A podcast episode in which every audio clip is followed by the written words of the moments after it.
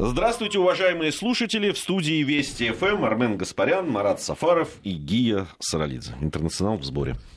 Приветствую вас, друзья. Приветствую. Приветствую. Программа «Нацвопрос». э, И, наверное, на самом деле, вы знаете, что я заметил, друзья мои? Что очень часто у нас пошли пересечения программ «Нацвопрос» и программы «Бывшие». А, да, Не вот... мы такие, жизнь такая. Жизнь такая, это то... бывшие такие, я бы еще сказал. Вот. Э, Но э, действительно это э, очень часто пересекающиеся, но сегодня начнем мы в Э, в программе «Бывшие». Может быть, потом с Лешей Мартыновым продолжим, об этом э, поговорим тоже. Но там и свои тем, своих тем хватает. Итак, э, две, две новости, которые, на мой взгляд, там сливаются в одну и просто вопиют к тому, чтобы о них мы поговорили. В двух дружественных, в общем, по большому счету, странах для России, речь идет о Белоруссии и, ну, или Беларуси, а, и Кыргызстане или Киргизии, значит, оппозиционные силы практически одновременно а, инициировали и выдвинули вопросы о сокращении, в одном случае, вещания российских телеканалов, в другом случае снижение статуса русского языка ну, в Киргизии. Я напомню, что в Киргизии он э, в качестве Официального. Официального был, да.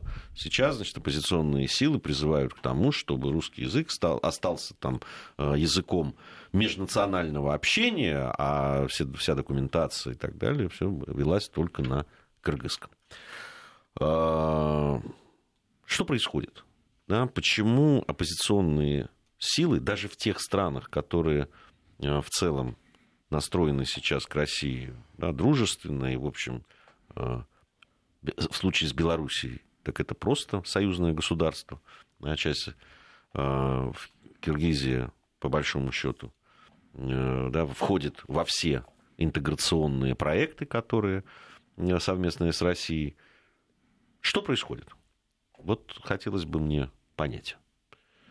Ну, в случае с Кыргызстаном происходит начальный этап предвыборной кампании – которая намечена на 2020 год, там парламентские выборы, и реанимированная история, которая впервые возникла не в начале 90-х годов, как во многих постсоветских государствах, а в 2011 году, если э, некоторые наши радиослушатели, следящие да, за политическими событиями в Средней Азии, помнят последнюю, я надеюсь, революцию, которая там произошла в Кыргызстане в 2010 году, то на фоне этой революции пришла к власти такой а, деятель Роза Атунбаева, которая стала и президентом Киргизии, недолгий период она была. И она впервые инициировала вопрос о переводе всей документации, преподавания а, в школах на киргизский язык. Это было в 2011 году. Понятно, для чего это было сделано, поскольку Кыргызстан очень сложно сочиненное государство. Это государство, которое состоит из севера и юга, и они очень сильно отличаются и этнически, и в том числе по отношению к русскому языку. И ей необходимо было из таких политических соображений умиротворить юг, в котором националистические настроения, конечно, присутствовали. Кроме того, мы помним, что именно на юге Кыргызстана произошли погромы известные, например, в городе Ош. И вот потворство этой публики, она и, собственно, эту идею выдвинула. Она не прошла, потом начался новый этап еще более активной интеграции наших стран, но вот теперь перед новыми выборами а, проверяет на прочность нового президента Кыргызстана Саранбая Жинбекова смотрят на то, эти силы, а их, напомню, 47 политических движений выдвинули эту идею, 47 оппозиционных движений. Это говорит о том, что в такой маленькой а, стране, как Кыргызстан, и не самой богатой, мягко говоря, да, вот такая огромная политическая палитра. 47 вот вдруг объединились и давайте против русского языка выступать. Так что это внутриполитическая история, имеющая корни не в сегодняшних реалиях. Вот интересная вещь, да, а я не согласен. С чем? Подожди, еще не успели ничего сказать, ты уже... Давай. Что это внутриполитическая история. А, ты, ты считаешь, что это внешнеполитическая? В Киргизии 100% внешне. А, рассказываю. Вся, вот ты сглазил, что это мы сейчас зайдем на территорию программы «Бывший» с Алексеем Мартыновым. Ну, что делать? А, просто мы с Лешей писали а, ровно год назад экспертный доклад о роли think tanks, э, фабрик мысли на постсоветском пространстве. Так вот, э, случай с Киргизией, он запределен и достоин книги рекордов Гиннесса. На шесть взрослых человек в этой республике приходится одно западное НКО. Вот вы можете назвать еще хоть одну страну э, с такой вот кучностью попадания? Ну, там в, в Армении, говорят, очень много НКО. В Армении поменьше процент. Армения тоже зажигает с этой точки зрения, но киргизы обошли абсолютно Слушай, а, всех. Извини, что перебью, Армен. Э, ну, просто интересная вещь. По поводу вообще существует и очень интересная, и, и познавательная. Э, дело в том, что, вот, допустим, да, очень большое количество НКО было в свое время в Грузии. Как только достигнуты да, те задачи, которые ставятся, число этих НКО в разы уменьшается. Они совсем не уходят, конечно, но в разы уменьшаются. То есть ребята просто так никому не платят. Деньги идут только туда, где надо чего-то там э, подготовить. Но ну, в Кыргызстане они же не только да, НКО, вот такие гражданские, собственно говоря, очень важные темы. Это религиозная такая, в общем, веротерпимость в кавычках или без, которая правительством Кыргызстана на протяжении уже последних 15 лет поддерживает. Вот если посмотреть религиозную палитру Кыргызстана, то там представлены, по-моему, все движения, какие только могут быть. Например, а, пресловутые гюленовцы, о которых много говорит господин Эрдоган, ищет их во всех странах мира, но вот они в Кыргызстане тоже хорошо себя чувствуют. А, кроме того, там, в общем, кто дает деньги и средства, дают саудиты пожалуйста, они могут работать. Турки дают вот такой какой-то неканонической ориентации, пожалуйста, и так далее. То есть здесь, в общем, это наиболее по всем оценочным таким экспертным оценкам, вернее, да, Кыргызстан наиболее свободный или, в кавычках, опять же, или без государств Центральной Азии. И положение русского языка от этого, как это ни странно прозвучит, было наиболее благоприятное поскольку вот такая вседозволенность, и русскому языку, в общем, не было каких-то особых ограничений, поскольку нет какой-то моноидеологии, как, например, в соседнем Узбекистане, я уже не говорю там о Туркменистане.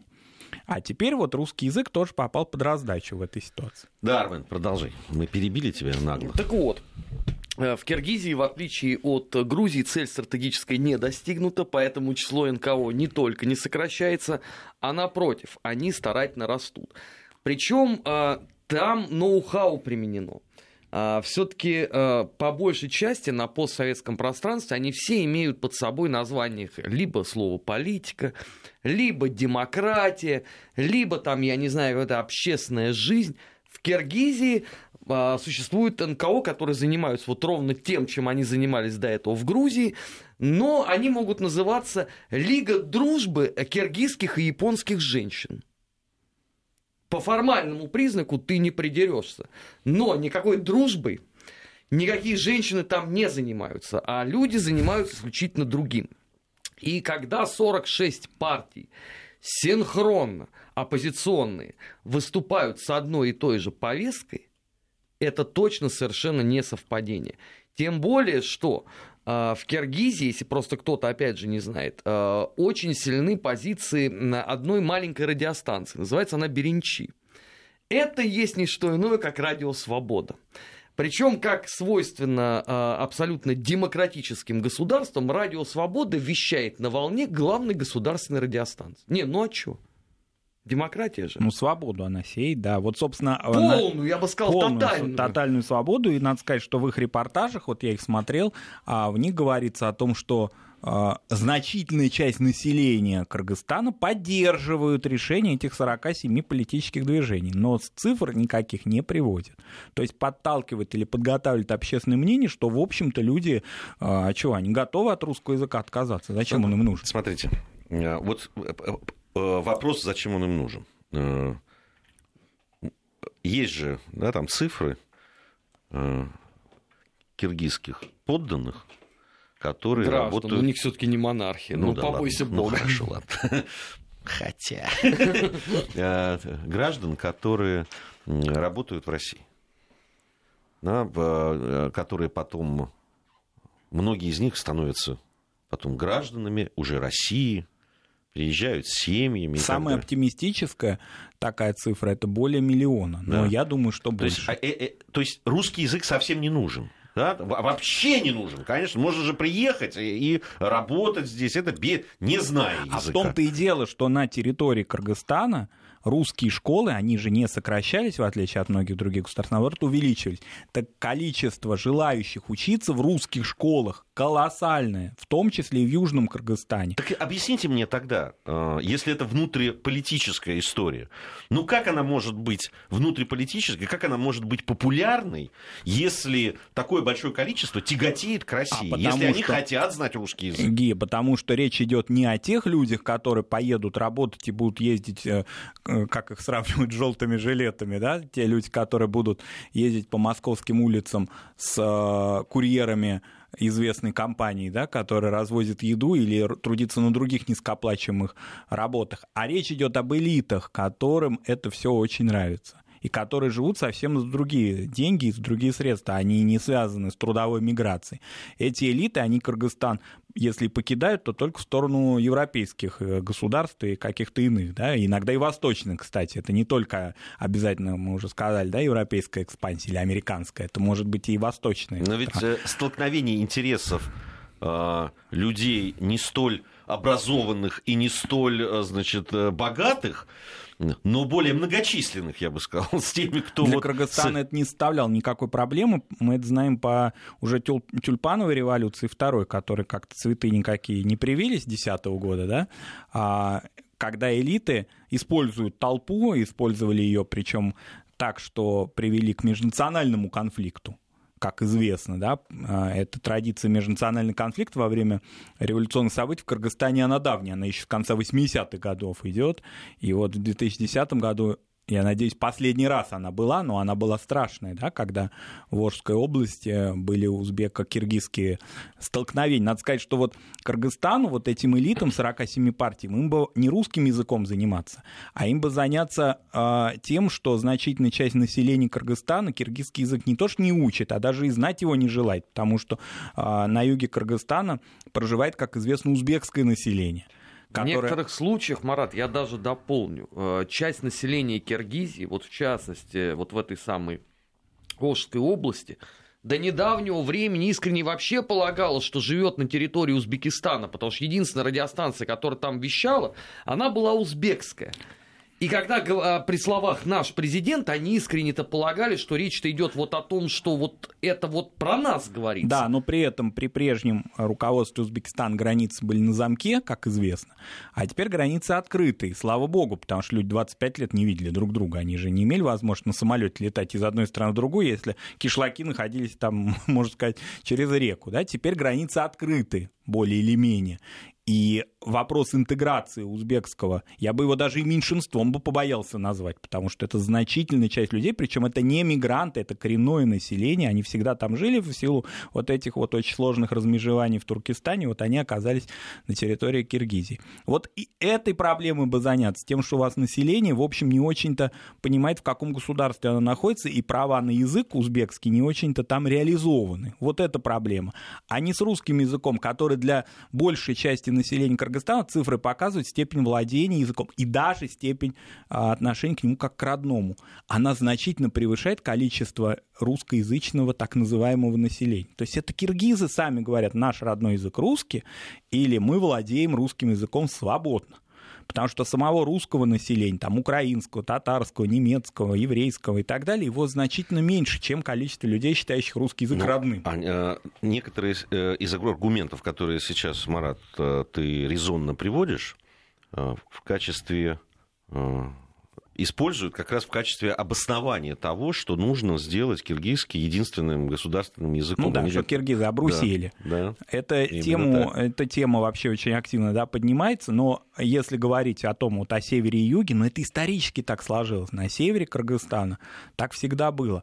Вот в прошлом году, в самом конце года, торжественно везде отмечалось, и в нашей стране в том числе, 90 лет Чингиза Айтматова, но ведь а, которого многие представители национальной элиты, я думаю, что и все считают таким кумиром и, в общем, самым знаменитым киргизом 20 века. Так вот, он и говорил-то о том, что киргизская культура и язык, и традиции, и вся его проза стала общемировой, общеизвестной благодаря русскому языку.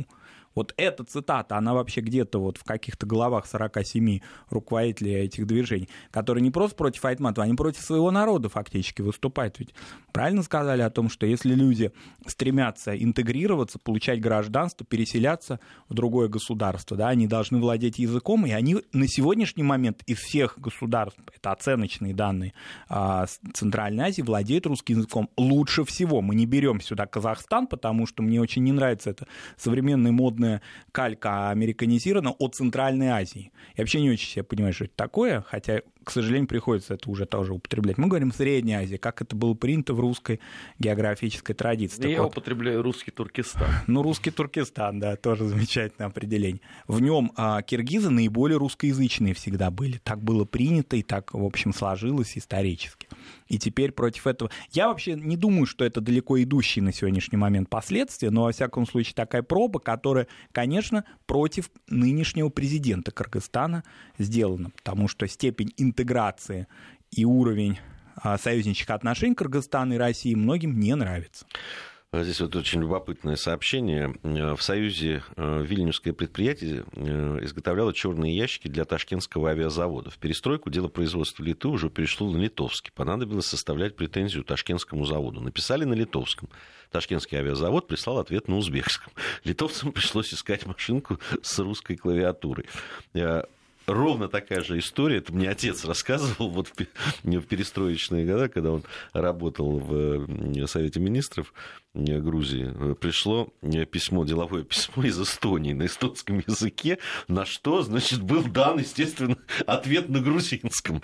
Вот. Э, ну, такое было, да. Переписка долго была она двуязычной? Да нет, ты знаешь. Ну, так же, как и здесь. Понимаешь, когда надо не показать, как ты не любишь русский язык, а все-таки решить какие-то проблемы, все очень быстро переходят на русский. Что показало, кстати, э, в той же Эстонии э, э, во все годы теперь уже независимости, свободы и так далее, что э, русские, с русскими туристами отлично говорят на русском языке. Знаешь, во всех ресторанах, гостиницах и так далее. И даже в Латвии. И даже в Латвии. Да, но здесь вообще вопрос, например, о каких-то экономических таких инвестиционных а, переписках, видимо, не стоит, потому что по уровню инвестиций там сколько-то незначительное количество процентов ВВП составляет инвестиции в Кыргызстан, да, большая часть, мы уже говорили об этих средствах, которые трудовые мигранты приносят, ну, есть такая оценка, не знаю, верить ей или нет, но она повторяется все время в СМИ, что более 2 миллиардов долларов ежегодно составляет перечисление трудовых мигрантов из, Кыргызстана, э, из России, собственно, в Кыргызстан. Вот эта сумма, ну вот она как? Она же достигается, если так. Да, это понятно, что это тяжелый физический труд, все понятно, но главным его таким лейтмотивом является именно русский язык. То есть без него это а, пересылка, и эти средства не пришли бы в Кыргызстан. Кстати, ну, э, по-моему, э, среди вот тех посланий, которые были, там есть очень важное, на мой взгляд, аргумент, который, о котором очень часто забывают. Дело в том, что ну, практически ни у одной из э, бывших советских республик, а ныне свободных независимых государств, нет возможности перевести на родной язык всю художественную литературу, техническую, медицинскую там, и так далее. Все это есть, ну, либо изучать, да, ну, и, и блестяще знать там английский, желательно, да, там, на который действительно все переведено. Что уже происходит в Закавказье, например. Ну, например, Отчасти. Да. да, да, ничего подобного. Он в Армении в книжном магазине вся литературная классика на русском языке. Там на английском только бестселлеры из серии Гарри Поттер там и Э, крик совы, условно. А все остальное это на русском. Не, ну, понимаешь, Марат, ну, странно, если ты знаешь язык, на котором можешь там читать там, техническую литературу, там, профессиональную литературу, художественную литературу. Ну, знай, ты его знаешь. Так получилось. Это очень плохо, но так получилось. Но ну, зачем же от этого преимущества Зачем же от этого преимущества отказываться и изучать другой язык? Обрати внимание, не свой родной, на котором ты мог бы все это освоить, а другой язык, другого там государства государства, государств и так далее. Ну, в том-то и дело, в что смысл только в одном. Население да? этих стран, mm. в данном случае Кыргызстан, как раз-таки, собственно, я думаю, что в подавляющем большинстве придерживается той же точки зрения, что и мы. То есть вот люди реально в Бишкеке, в Таласе, там, не знаю, в Аше, они считают точно так же, как и мы. Если они приходят в русские школы, можно сказать, штурмуют их и причем это из числа и киргизского населения, из числа узбекского населения, они хотят учиться в русских школах, понимая это своим социальным преимуществом. Я не знаю, это, наверное, похоже на престиж а, языковых школ, там, английских или французских, там, в позднесоветских городах. Не, вот, ну, наверное, так. ну, в той же Грузии да, произошло, когда позакрывали русские школы, но все мои знакомые, у кого, были, у кого была возможность, они брали нянь, с русским языком да, для детей, чтобы э, русский язык был. И, и либо потом, значит, э, это дальше там э, они изучали, в, просто платили да, за курсы русского языка практически все русскоязычные люди, у которых были хорошее образование, там, филологическое, или ну, просто хорошее образование, знали язык, они были пристроены, потому что э, количество людей, которые хотели изучать, оно все время растет оно все время растет, потому что все равно есть Россия, есть туристы, есть э, бизнес и так далее. Знание русского языка, у меня есть удивительная история по этому поводу. Она просто фактически в моей семье да, происходит. У самых близких для меня людей, в, ну, помимо родителей, которые есть, мои очень близкие друзья, с которыми там, уже десятки лет я дружу, э, у них трое детей. А, два мальчика и девочка. Первый, вот, первенец, сын, Лука его зовут, а, он, э, у него была русская няня, он выучил русский язык, и он говорит только на русском. Ну, то есть он знает грузинский, он ходит в грузинскую школу, но со своими родителями язык уже, он говорит на русском языке. Я не знаю, это принципиально. То есть ему отвечают на грузинском, а он на русском. Причем говорит блестяще просто. Это без акцента. Мне кажется, ребенок очень сильно рискует. Вернется Мишикон, на него донос напишет. Это вот интересная вещь, такая просто удивительная. Кстати, он очень, когда его спросили, что бы он хотел, о чем мечтает, он сказал, я бы хотел поговорить с, с президентом Путиным. Что, что делает вообще уже его диссидентом фактически в Грузии. Это, это удивительная история, но это правда, это на моих глазах происходит. Причем родители абсолютно, ну, они, они чистокровные грузины, э, говорят между собой на грузинском языке. Конечно, они хотят, чтобы дети знали русский язык, но мало того, что он знает, так вот у него еще такая история. Это очень интересно. Да, ну вот очень хотелось бы, чтобы просто вот эти новости, которые до нас доходят из разных государств с точки зрения Э, ну, мы рода... о втором государстве сейчас еще поговорим. Да, не, я имею в виду вот с точки зрения таких идиотских да, решений, правовых, чтобы они ни в коей мере не способствовали, вот, слава богу, у нас среди наших слушателей на портале сегодня не было таких высказаний мигрантофобии вообще идей, когда каких-то а, придурочных политических деятелей, там 47 их очутилось, да, смешивали с людьми, которые честно трудятся в нашей стране, а они легализованы, и многие из них хотят стать гражданами России, и все они стремятся изучить русский язык. И они никакого не имеют отношения вот к этой вот политической ситуации в их стране. Но это правильное замечание. У нас сейчас новости, после новостей продолжим. Нацвопрос. О чувствительных проблемах. Без истерик и провокаций. 16.33 в Москве. Армен Гаспарян, Марат Сафаров, Гия Саралидзе в студии Вести ФМ. Программа «Нацвопрос». Э, ну, первую часть мы в основном о Киргизии э, говорили. И вот об этом предложении не предложении, вернее, а требовании оппозиционных партий по поводу э, изменения статуса русского языка в этой стране. Вторая новость, о которой я уже говорил, и тоже которая касается России и таким язык не бывает культурным э, обменом, но э, там прозвучали предложения значит, ограничить э, российское телевидение, российские телеканалы показов в Беларуси. При том, что я просто знаю, что в Беларуси российское телевидение воспринимается фактически как свое, собственное. Вот, и не сильно делают разницу. Ну, понятно, что смотрят новости и местные, Э, белорусские, которые происходят, всем это интересно. И э, обязательно смотрят и новости, которые идут по российским телеканалам. Э, ну, не знаю, Армен, по, по поводу этого высказывания именно вот в это время. Вот что... Ну, здесь надо вспомнить просто а, какие политические заявления делал Александр Григорьевич Лукашенко за последние две недели Ну, слушай, они же... И все становится сразу понятно. Ну, по большому счету, они же вроде как оппозиционные ему. Вот эти ребята, которые заявили, насколько я понимаю. Белорусский народный фронт. Да, Белорусский Ты знаешь, народный фронт. а, вот здесь очень интересный момент.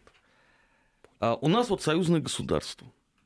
А, У нас есть э, союзная, там, э, например, телерадиокомпания. Да. У нас на волнах вот радиостанций, входящих в наш холдинг ВГТРК, вот не знаю, как сейчас, а раньше очень часто были новости союзного государства. да. Наверное, сейчас есть. В Я- эфире я- я- Радио Россия, Я, подозреваю. я тебе больше скажу. У меня на телеканале, на нашем диалоге о рыбалке, есть две программы, которые делаются, ребята, это наши филиалы, которые делаются в Беларуси. И наш телеканал Чудесно. сейчас получил лицензию на вещание в, на территории Бела- Беларуси. Вот сейчас должны совсем скоро запустить там телеканал. А вот в свое время, причем это было не так давно, было это в 2012 э, году, я в очередной раз сделал попытку, э, чтобы хоть одна российская радиостанция начала там вещать. В Беларуси. Да, в Беларуси. Мне изначально сказали, старик, брось это все. Законодательство такое, что ну не повернешься. Но я же упрямый. И пользуясь тем, что как раз там а, такая была серьезная медиаконференция, э, я встретился с серьезными, влиятельными людьми, мы пообщались. И я через 10 минут понял, что, в принципе, я мог бы по этому поводу сюда не приезжать, потому что это безнадежно просто по определению. Там действительно существует э, серьезный препон на законодательном уровне по поводу того, что э, вещать зарубежные средства массовой информации, ну, по сути дела, не могут. А, К телеканалам нашим тоже была ведь э, за последние годы высказана великая масса самых разнообразных претензий. Тут что-то не так сказали, там что-то не так показали и так далее, и так далее. Хотя это, на мой взгляд, э, весьма и весьма странный. Вот этот момент, э, когда, по сути, что действующая власть, что оппозиция, они занимают, ну, примерно одинаковую позицию, просто оппозиция гораздо более радикальна, но вот в данном вопросе меня, знаешь, больше всего интересует вот эта синхронность. Стоило только вот Александру Григорьевичу начать вот этот вот абсолютно беспредметный, беспочный разговор. Было совершенно понятно, что это, извините, это разговор на уровне детской песочницы, ни к чему он не приведет. Как по щелчку пальцев оживилась ровно вся эта публика. Но стоило. Это, кстати, вот опять же, да, такая, такая э, ниточка к программе бывшей. Мы же на прошлой неделе это в том числе обсуждали, да, Да. что происходит в Беларуси. Стоило нам здесь сказать, а потом следующие пять дней были массовые рыдания. Что вот, значит, опять два негодяя, и Мартынов, и хороший человек Гия Тамазович, а, затроллили э, Слушай, я Александра Григорьевича. Я вообще белорус наполовину, ты же Ну, знаешь. вот я же поэтому и говорю, что ты хороший человек и два негодяя. Вот. Не И- белорус. Да. И, соответственно, разваливается э, из-за таких, как мы, э, вот эта вселенская интеграция. Причем заметим себе, что когда последовала вот эта новость про э, желание оппозиции э, заблокировать российские телеканалы, все равно даже в этом обвинили наши, дескать, вот мы своей критикой спровоцировали. Ну, мы не телеканал, точно пока. по- Поэтому, раз, конечно, радио это почти телевидение, но все-таки. Ну, теперь да, слушай, шесть камер стоит. э, У нас сейчас будет возможность немного больше узнать по белорусской оппозиции. Э, У нас сейчас на связи наши постоянные партнеры, э, эксперт информационно-аналитического портала «Вестник Кавказа», с которым совместно мы вот уже на протяжении нескольких лет делаем эту программу. У нас вопрос. Э, Сегодня у нас Артем Соколов. Артем, приветствуем вас. Да, добрый день. Слушаем вас внимательно, Артем. Да, я вот хотел начать э, в первую очередь э, по данным белорусской оппозиции, по официальным данным. Вот согласно последним, э, последней информации, то есть это за 2018 год, сегодня в Беларуси зарегистрировано 15 политических партий официальных. Э, и при этом их рейтинги много лет неизменно находятся на очень низком уровне, то есть где-то в пределах статистической погрешности. А, то есть, допустим, а, самая популярная партия где-то имеет рейтинг где-то 2,5-2,7%. О, а серьезно. самая- а са- да, а самая непопулярная партия рейтинг где-то э, 0,7%. То есть разница всего 1,5-2%. Вот. И по мнению экспертов это объясняется тем, что между выборами деятельность партии практически никак не связана с жизнью обычных людей. и также с тем, что партийные активисты просто не умеют взаимодействовать со своими избирателями. Что касается самых многочисленных партий, то ими сейчас является либерально-демократическая, в которой около 50 тысяч человек, и коммунистическая, около 6 тысяч человек. Но при этом у коммунистической рейтинг за последние 20 лет а, упал примерно раз в 20-25. А, значит, условно все политические партии движения, как зарегистрированные, так и не зарегистрированные в Беларуси, можно разделить на три группы. Первая группа – это так называемая конструктивная оппозиция, которая готова идти на компромиссы с властью. Руководство страны, конечно, не считает их своими, но при этом не рассматривает как врагов. А, это уже упомянутая мной вот либерально-демократическая партия Беларуси, коммунистическая партия, а также белорусская аграрная партия, белорусская патриотическая партия, республиканская партия, партия зеленых и социал-демократическая партия народного согласия. А вторая группа – это такая вот своего рода неконструктивная позиция, которая не готова договариваться с властью. Это значит, например, Объединенная гражданская партия, партия социал-демократическая громада, и к этой группе также относятся Белорусский народный фронт и консервативно-христианская партия, БНФ. Обе партии появились в результате распада Народного фронта Возрождения в 1999 году. И вот БНФ это э, именно вот эта партия оппозиционная, которая вот неделю назад выступила как раз на съезде с требованием ограничить трансляцию российских телеканалов в стране и также объявить 2019 год годом белорусского языка. А, к этой группе, ко второй, к неконструктивной оппозиции, можно также отнести э, правозащитное образовательное движение «За свободу» и движение «Говорю правду», которые тоже не так давно, там, в конце года, отметились достаточно громкими заявлениями относительно двухстороннего сотрудничества между Россией и Белоруссией. И заключительная группа, третья, это группа так называемых лояльных партий, куда входит Республиканская партия труда и справедливости, Белорусская социальная спортивная партия, Федерация профсоюзов, Белорусское общественное объединение ветеранов, Белорусский республиканский союз молодежи, Республиканское общественное объединение Беларусь и Белорусский союз женщин. Вот. А, и в заключение я бы хотел сказать, что вот возвращаясь к призыву БНФ об ограничении трансляции российских телеканалов, в принципе, можно предположить, что в этом году подобных заявлений весьма резонансных будет достаточно много. Это связано в первую очередь с тем, что в 2020 году в Беларуси пройдут сразу и президентские, и парламентские выборы. В ЦИК Беларуси ранее сообщили, что избирательные кампании, скорее всего, будут разведены по времени, поскольку выборы политизируют атмосферу в стране, и это идет, по их мнению, на пользу обществу. И в связи с этим планируется, что первые выборы состоятся уже в конце нынешнего года. Но окончательного решения по данному вопросу пока нет, хотя вот по мнению экспертов в конце этого года стоят, скорее всего, президентские выборы. Спасибо большое. Артем Артем Соколов, эксперт информационно-аналитического портала «Вестник Кавказа», нашего партнера по программе «Нацвопрос». А, вот э, все-таки меня удивляет вот эта э, зависимость от того, да, э, есть какой-то некий политический там, этап, да, там, выборный или нет, и в связи, если есть, то тут же все ожидают довольно большое количество, прямо скажем, ну, русофобских да, или около этого заявлений, что в Киргизии, что в Беларуси. Ну, поскольку обе, оба государства так или иначе при всех там разных э, нюансах все-таки союзнические с нами в таких тесных интеграционных отношениях, вот. и, то и, против и... действующей в этих государствах власти оппозиция объединяется именно с Но русофобскими они, лозунгами. Лозунг для того, чтобы он имел да, какое-то Э, какие-то последствия, он должен быть хоть ну, у как более-менее большой, там, значительной части населения популярен. Понимаешь, вот в чем дело.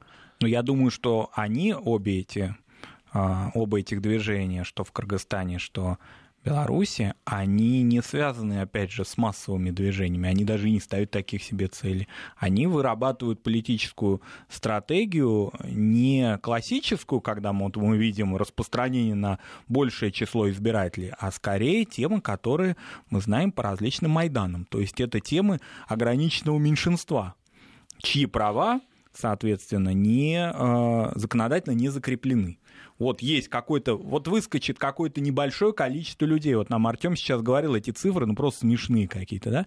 И они заявят эти небольшие количество, это небольшое количество людей. Наш родной язык белорусский, он, значит, не реализуется в стране, и так далее, и так далее, кто виноват, действующий президент Беларуси. Вот и Я все. бы не стал бы э, говорить о том, что эта проблема незначительная. Напоминаю, в 2013 году число людей, входящих, например, в Национал-социальную ассамблею на Украине, тоже исчислялось несколькими тысячами. Это была откровенно маргинальная группа. А на выходе что получилось? Что ее руководитель сейчас третье лицо государства Украины. И это я имею в виду Порубия. Поэтому при известном э, развитии событий и там, и там подобный сценарий в принципе возможен. Но все-таки Беларусь, она не разделенное государство, в отличие от Украины, когда у нас многие, не знающие реально действительно, когда не бывшие в Беларуси, считают, что она тоже восточная и западная, а она мало чем отличается западной от восточной. Это тоже большая такая вот ошибка очень многих людей, которые в Беларуси не были, что вот Запад, Брест, там, Гродно особенно, что это некая вот прям чуть ли не Галиция э, украинская, да, по своему ментальному какому-то. Например, распространение католичества скажем, оно за последнее время а, стало активно распространяться, католическая вера, и на восточных рубежах Беларуси, включая Витебск, например. Это, в этом нет ничего плохого или хорошего, это религия людей, традиционная для Беларуси, но католическая церковь очень активно использует белорусский язык как язык проповеди, а большая часть а, священноначалия католической церкви Беларуси это граждане Польши. Соответственно, вот эта идея полонизации через различные какие-то церковные, в том числе институты, она, в общем, в Беларуси активно развивается. И это ни, ни для кого не секрет, всем хорошо известно. И очень многие вот эти молодые активисты, они приходят в католические костелы для того, чтобы услышать, как они мне говорили в Витебске, белорусский язык, поскольку в других каких-то иных местах по телевидению белорусскому или православной церкви или в культурных каких-то институциях они этого не слышат. А здесь подсуетились, и язык, ну, правда, честно вам скажу, это не очень белорусский-то язык, потому что от Ксенза, который прожил всю жизнь в Польше, вряд ли услышит такую чистую белорусскую мову, но тем не менее. Мне кажется, они польский выдают за белорусский. Белорусский. Ну, наивные, значит, прихожане, они считают, что это вот их родной язык, они здесь наконец услышат. Здесь вот э, задают нам вопрос. э, Этот вопрос звучит постоянно. Да, вот Михаил там нам написал. Опять что... мы во всем виноваты. Нет, нет, мы пока, Не во не- всем пока пока. нет. И не, и не во всем. И на том спасибо. все, что вы говорите, это все классно. Но почему наши с этим ничего не делают, пишут они. А, С, с этим это с чем? Вот у меня во- вопрос. Ну, если а, я правильно понимаю, с, с, э, влиянием, ростом э, процентного влияния змагаров на белорусскую политику. Если я правильно понял вообще вопрос. Ну, видимо, да. Ну, э, там это, этого влияния-то нет. Оно может появиться, если это. Но это абсолютно, да, там э, э, линия поведения элиты белорусской Пока оно сейчас. медийное влияние. Да. Оно не выходит за рамки какой-то статистической погрешности с точки зрения поддержки, хотя то же время а, не учитывать ее нельзя. Вот, например, в последних редакциях манифеста Белорусского народного фронта есть такая фраза об идеологическом оформлении концепции тысячелетней белорусской государственности. По-моему, мы где-то это уже слышали у кого-то. Вот. А что касается белорусского а, языка, опять же, а, и вот Арбен очень часто да, э, вспоминает тему иммиграции, ее влияние на политический процесс постсоветского пространства. Большая часть из этих активистов очень тесно связана с белорусской эмиграцией. Она, конечно, не такая мощная, там, не знаю, как украинская, безусловно, но она есть. И большая часть их идейных вожаков, правда, сейчас они по возрасту уже отошли в мир иной, это те люди, которые покинули Белоруссию с отступающими немецкими войсками в 1944 году. Не, ну, э, понятно, что э, схема достаточно простая. Да, там бе- бе- белорусские элиты, которые используют э, не такую мощную, конечно, как в свое время на Украине, вот эту вот про, про, прозападную и м, пропольскую даже где-то, да, во, во многом э, прослойку, там, не- не- пока небольшую, и вот эти э, настроения, которые где-то существуют, они их, понятно, что сразу же выпячиваются. Как только возникает недовольство да, там, в переговорной позиции соседнего государства вот, в отношениях с Россией, тут же нам демонстрируют, что может произойти с Белоруссией, что не... и как раз, и, и, кстати, украинскую карту здесь используют с, э, тоже с огромным удовольствием. Да? Вот ровно то, что вы пишете, да, а, там, это было уже на Украине. Вот э, нам и говорят так, вы не измените свою позицию по тому-тому вопросу, тогда здесь вот будет... будет, вам как- Гродно, будет- как Львов. там, да, как например. Львов. Это же, ну, схема-то, в общем, не, не хитрая. схема не хитрая. Главное, легко реализуемая. Да. Для этого нужно всего лишь попустительство. И все. А дальше в течение краткосрочной перспективы эта модель разворачивается, становится государствообразующей. Где только эта элита будет, нынешняя белорусская, если это развернется? Вот в чем вопрос. Понимаешь? Э, э, Ростов. Вы, вы, места еще и Кубань. Места много, да, ты хочешь сказать? Ну, Смоленск с- там недалеко. Но да, с дона выдачи нет. Понимаешь, это все туда. И Но- такие телетрансляции потом могут быть, такие Ростов, Минск. Просто почему-то все из этих э, ребят, они уверены, что, э, э, что они всегда смогут это контролировать в любом случае. Знаешь, Что это очень легко. Делается. еще эти ребята очень часто думают, что вся оппозиция это какие-то такие люди, типа там, не знаю, Светлана Алексеевич, да? О, это С я уже слышал. С Это которой вот- можно все-таки, ну так, по большому счету договориться, потому что она, кроме того, что лауреат Нобелевской премии, она вообще-то лауреат премии Ленинского комсомола. Вот, это человек все-таки говорящий на одном в прямом смысле языке с действующей Беларуси власти. А там совсем другие товарищи, которые уже по-русски говорят плохо, собственно, как и по-белорусски. Про то, что все контролируется, это я слышал. Доводилось, как говорил известный киногерой. А в бытность э, свою командировок в Республику Армения я встречался в том числе с руководителями этого государства. И они рассказывали мне, отвечая, собственно, на, на мои вопросы, как э, они локализуют э, или противодействуют деятельности политической оппозиции. Они мне рассказали, что у них, оказывается, есть система, которая называется 3СМС. То есть вот посредством этой нехитрой системы, что зачем тебе это надо, хочешь ли ты неприятности с налог и так далее, и так далее, они локализуют все и никогда ничего не произойдет. В апреле этого, ой, теперь уже не этого, теперь уже прошлого 2018 года я увидел, как эта самая система сначала засбоила, а потом рассыпалась, как карточный домик, в одночасье, без всяких серьезных э, телодвижений и ухищрений.